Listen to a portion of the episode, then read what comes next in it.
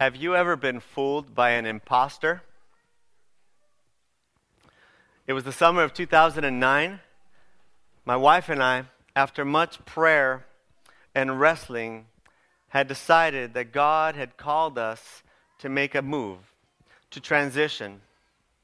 We had been serving uh, in the Church of Victorville up in High Desert, but we had been living in Loma Linda. But in the summer of 2009, the church uh, asked me to take on the senior pastor position.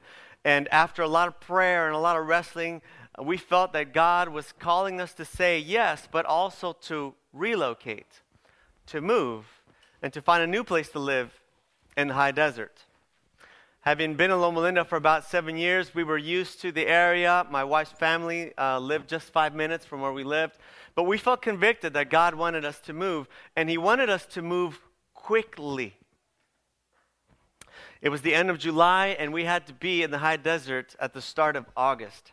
We had about two weeks to find a place to live, uh, a house, a place to live, and to move in uh, before my daughter started kindergarten. And so we set out to look.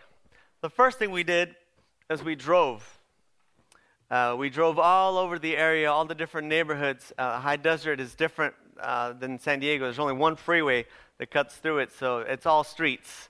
Uh, it takes a while to get from here to there. We, we drove. First, we tried to go to some of the nicer places in the area, looking for, you know, someplace de- decent to live. But I wanted to be close to the church. Then we looked there. Uh, it's an older neighborhood, so it was very difficult to find. And after driving and driving and driving, uh, we found it very tough to locate a suitable house. It was 2009, so the recession had already hit, and there was a lot of neighborhoods that had a house for rent amidst the block of unoccupied homes. And you don't want to be the only living family in the block.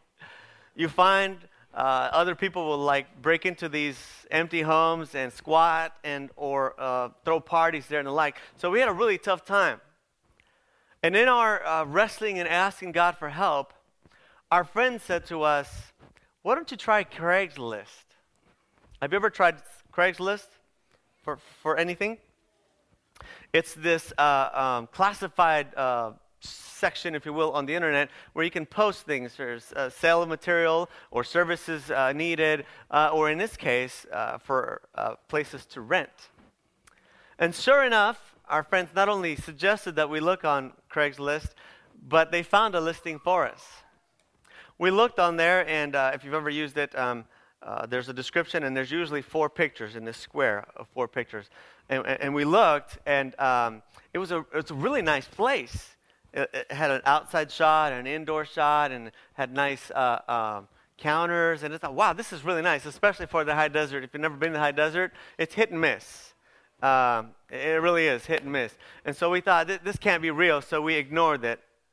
But after another week of searching and needing a place to live, uh, we came back to this Craigslist ad. It was still there.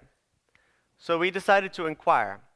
And doing the sensible thing, we sent what is uh, called an email reply uh, as a way to keep some anonymity between you and them by using an email. So we sent an email reply wondering if the place was still available and whether or not you know, we could come and take a look.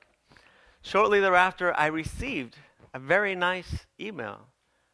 It said, Yes, the home is still available. In fact, it's currently vacant because my family and I are preparing to leave. Uh, we're going to be on a five year mission trip uh, to sub Saharan Africa. We're going with an organization, and I forgot the name, and we're going to be gone for a long time, so we actually need somebody who will come and stay and take care of our place, and we're looking for a good family. And he said, Please respond to this email and, and give me your details so we can meet and set up an exchange. And it was signed the Reverend Frank Sotelli. I, I read it, I shared it with my wife, and we said, Wow, that, that sounds interesting. Um, what should we do?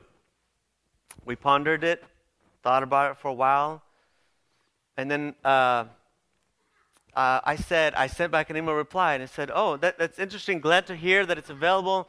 Um, can you please give us more information that you're going to be gone? How will we do these transactions? And I got another nice email from the Reverend Frank Sotelli saying, Oh, yes, you can find out all about our organization and what we do. In fact, click on this link. This will take you to our website where you can get all the details. And I did. And there was, in fact, a website for some organization that went to sub Saharan Africa and did all this good work. And I thought, wow, this sounds interesting.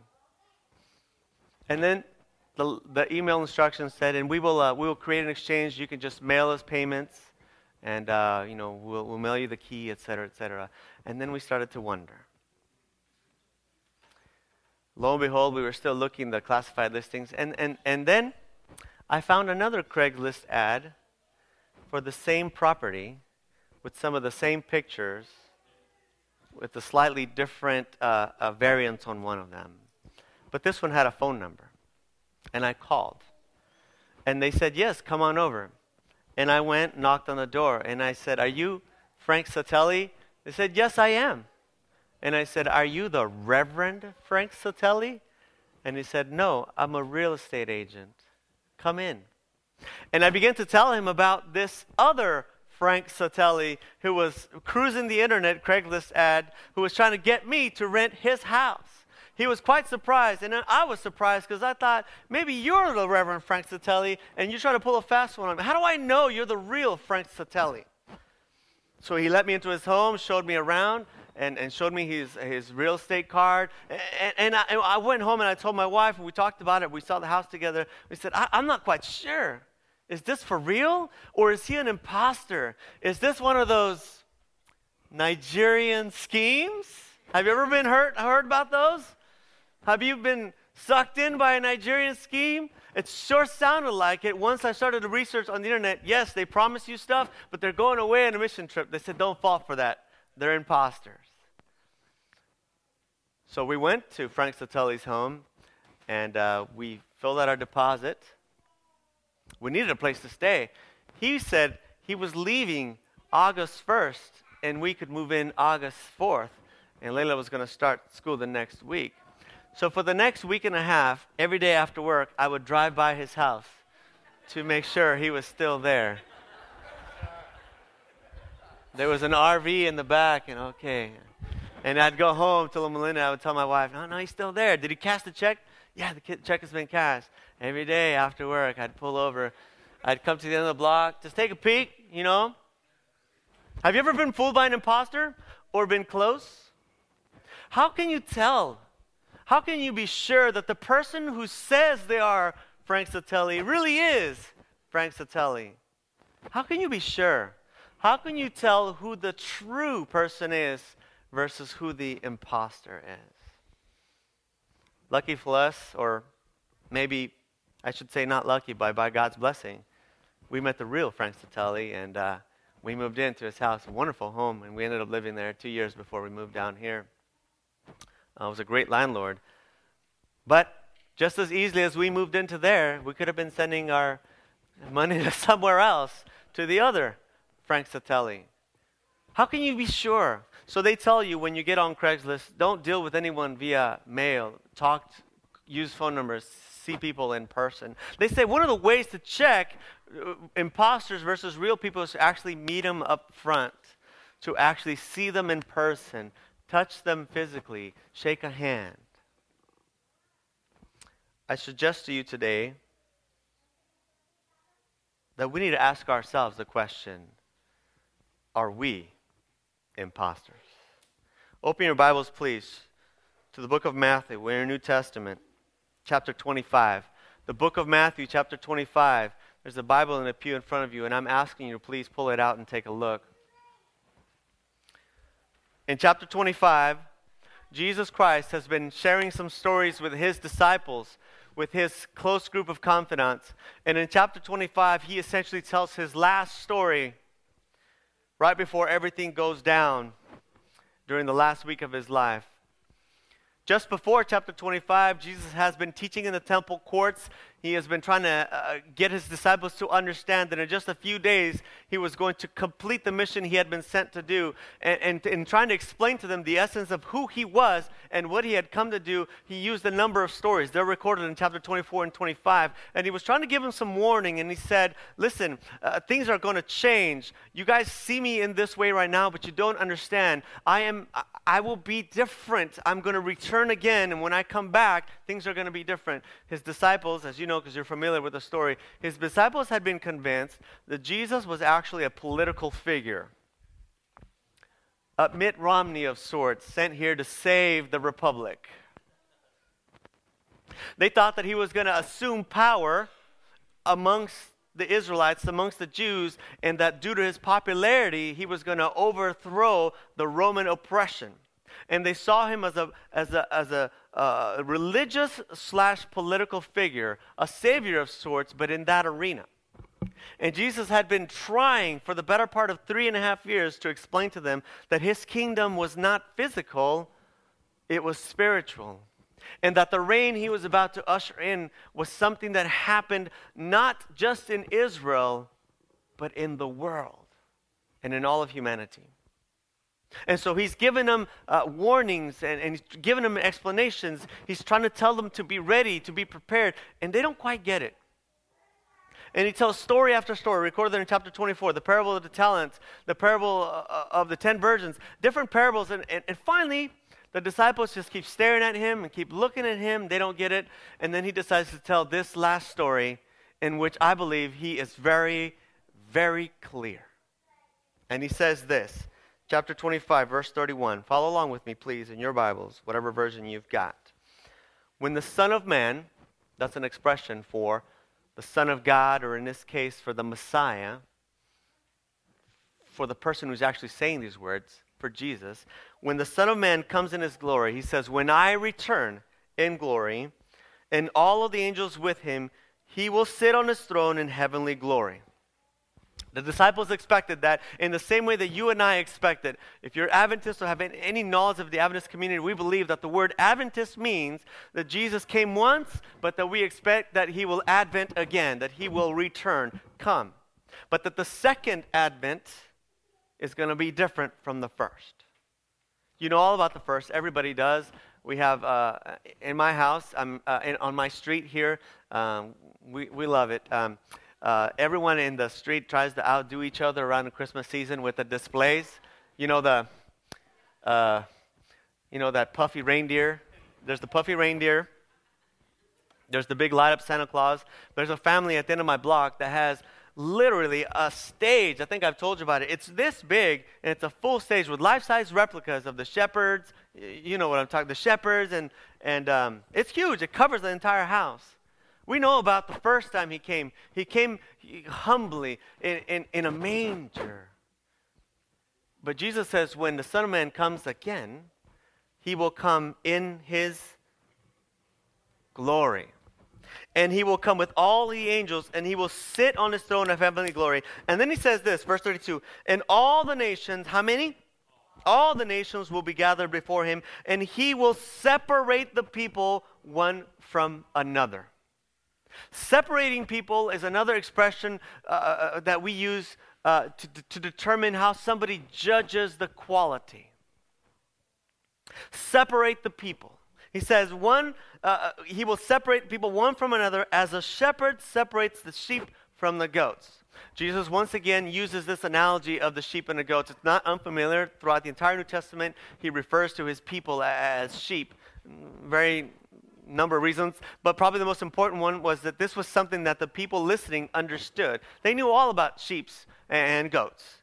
They would have grown up hearing the sounds, you know, uh, using the wool, uh, gr- growing up around sheep and goats. And, and, and it was not unfamiliar for them, this experience. Jesus says when the Son of Man comes in his glory, he was going to gather all the people and then he is going to separate them. Like a shepherd separates sheep from the goats. Now, like I said, I've confessed before, I don't know that much about sheep and goats except that they're all small and they make similar sounds, bah, or the like. In, Pal- in Palestine, uh, sheep were usually woolly white and goats were more like dark covered. But they were allowed to graze together. Same kind of animal, same grazing uh, um, demeanor. So they would go out together during the day. But when the shepherd would gather them back at night, he would put the sheep here and the goats there.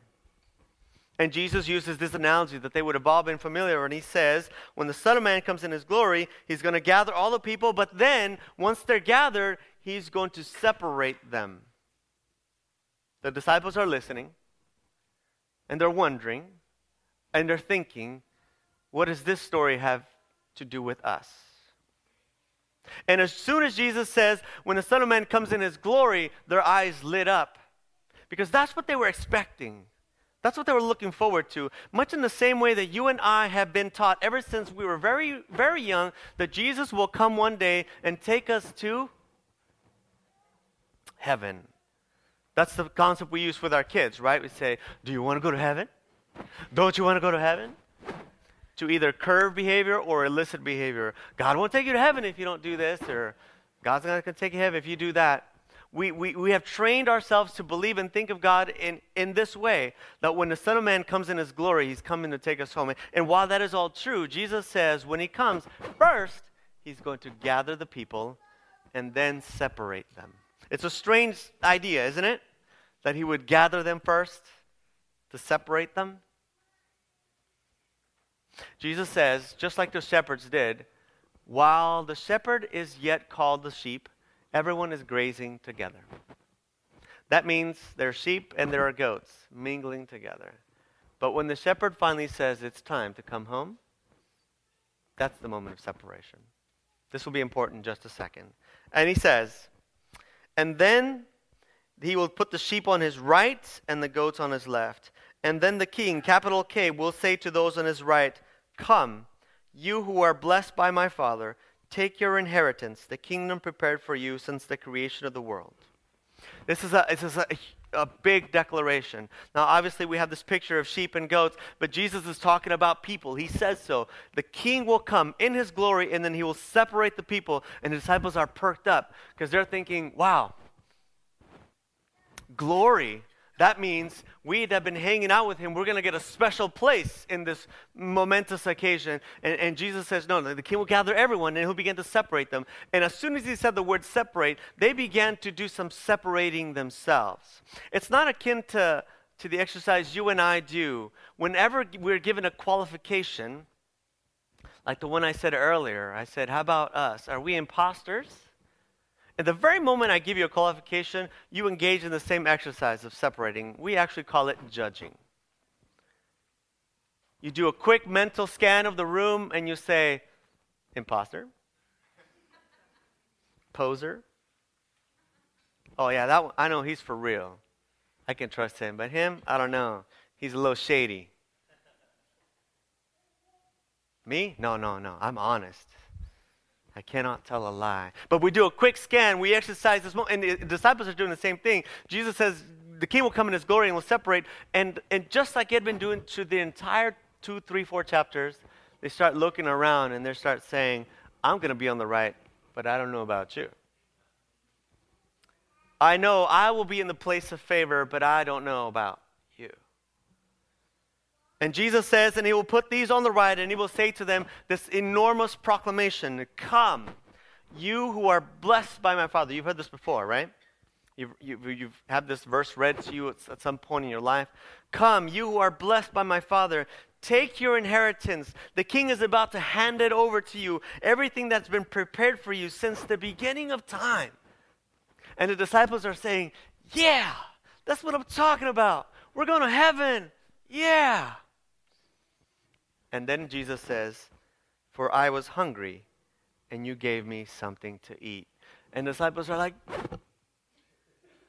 What? What? For I was thirsty, and you gave me something. Wait, wait, wait. Back up, Jesus. Hold on a second. Let's start over. Wait, wait, wait. Back up.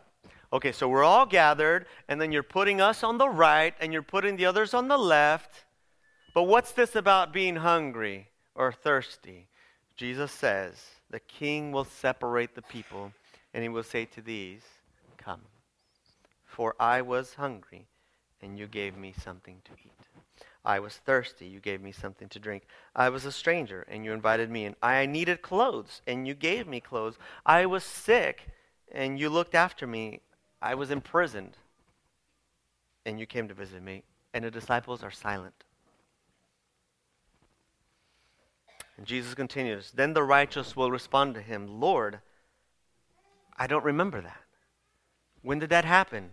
When did we see you hungry and feed you, Uh, when were you thirsty? and gave you something. I don't remember that. When did we see you as a stranger, invite you in, or, or that you needed clothes and clothe you? When were you sick? When were you in prison? And the king will reply, This is the truth, the very truth. Whatever you did for one of these, the least of these brothers of mine, you did for me. Jesus turns to those on his right as he separates the people and he says, When you did these things for any one of these, it was as if you were doing it for me. So come. You who are blessed, you that have been uh, called and, and, and that now receive the inheritance prepared since the beginning of time. And Jesus continues while the, while the disciples have mouths open, and he says to those on his left, Depart from me. Get away from me you who are cursed, into the eternal fire prepared for the devil and his angels, because I was hungry, and you gave me nothing to eat.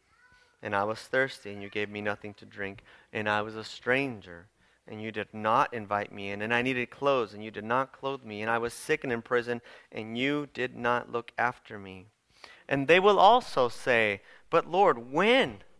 I don't remember that. When were you hungry? When were you thirsty or a stranger or needed clothes? And where, when did that happen?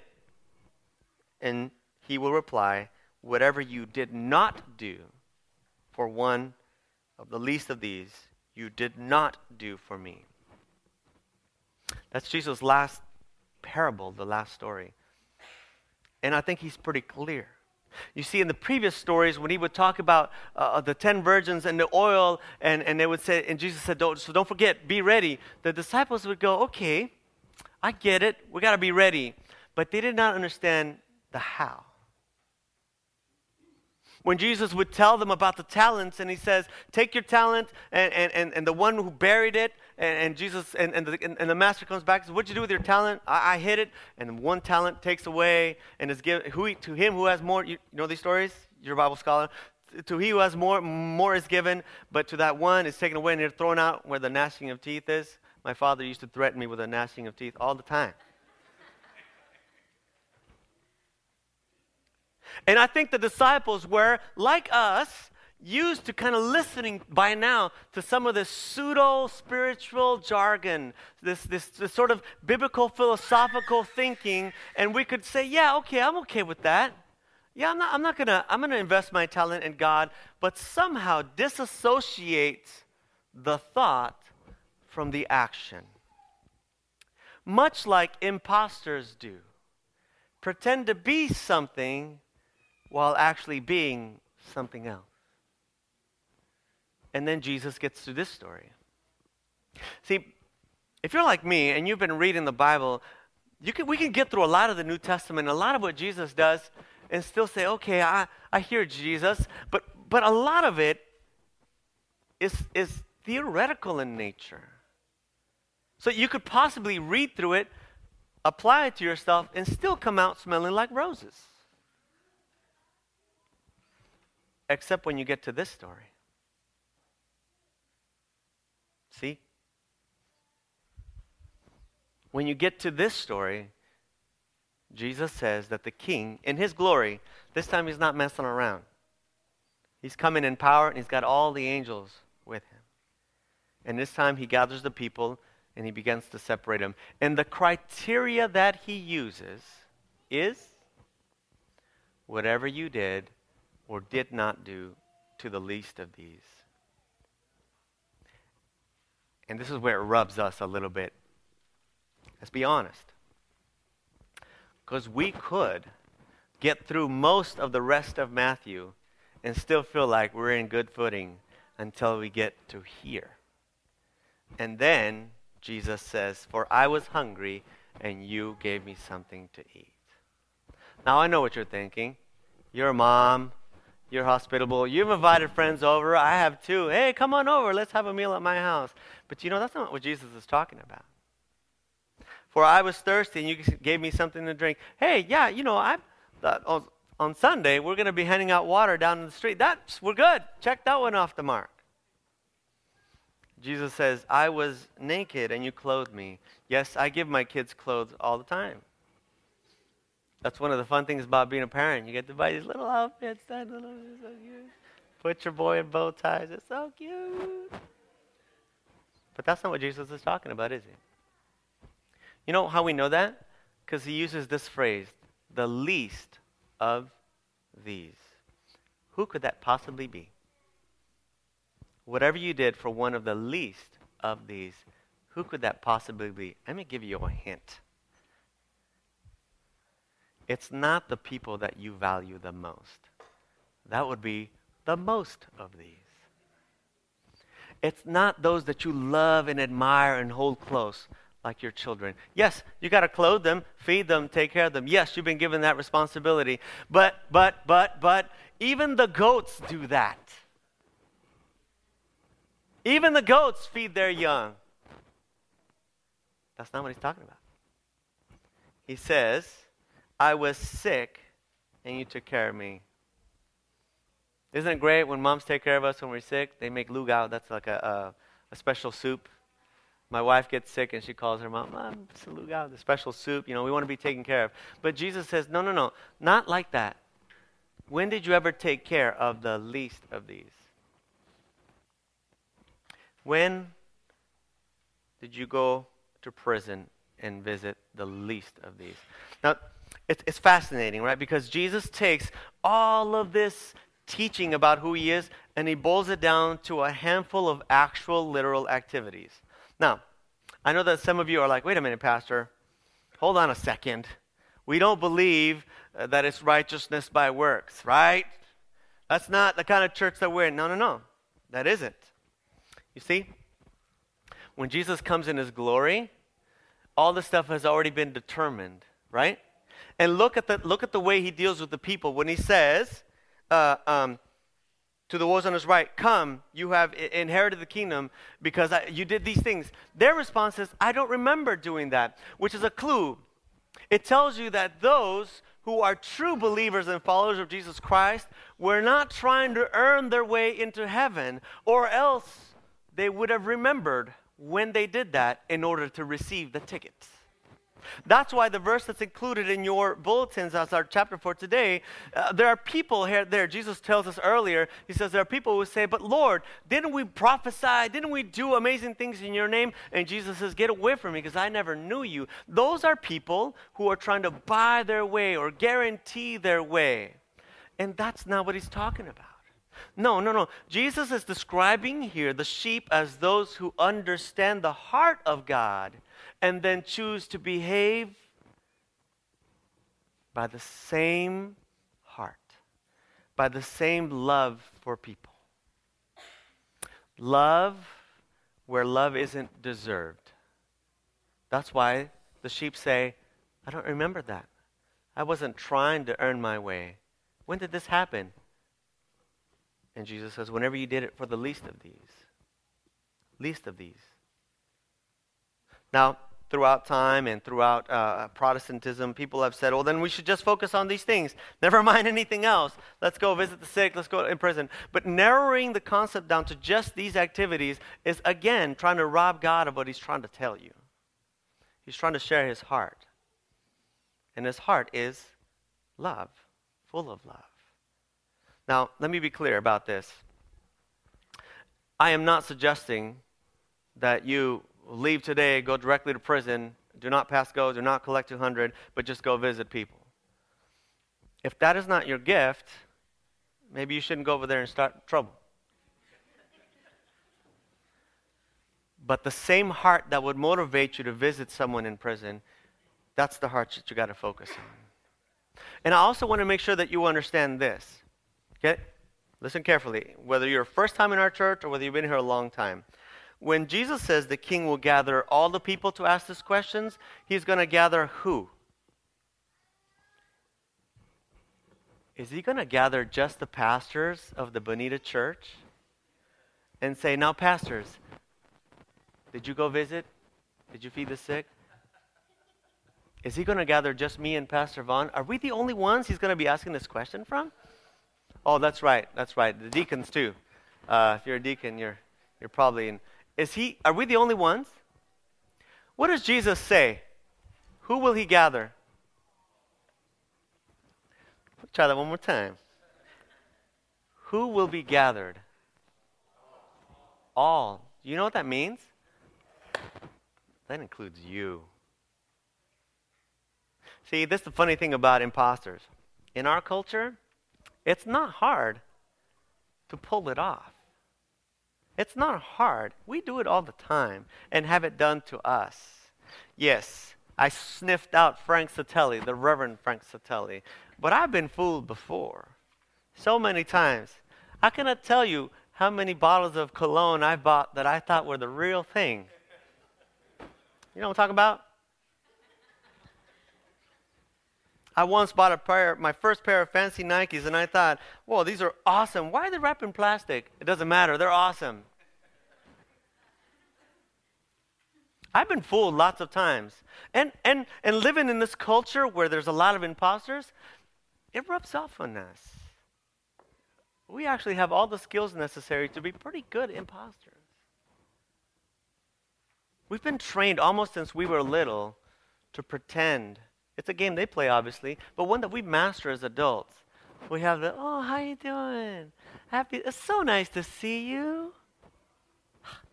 It's been such a long time. Why don't we hang out together anymore? I know why, because you can't stand them. right? We've mastered the art of pretending. And the place where it's on display the most, sad to say, is right here.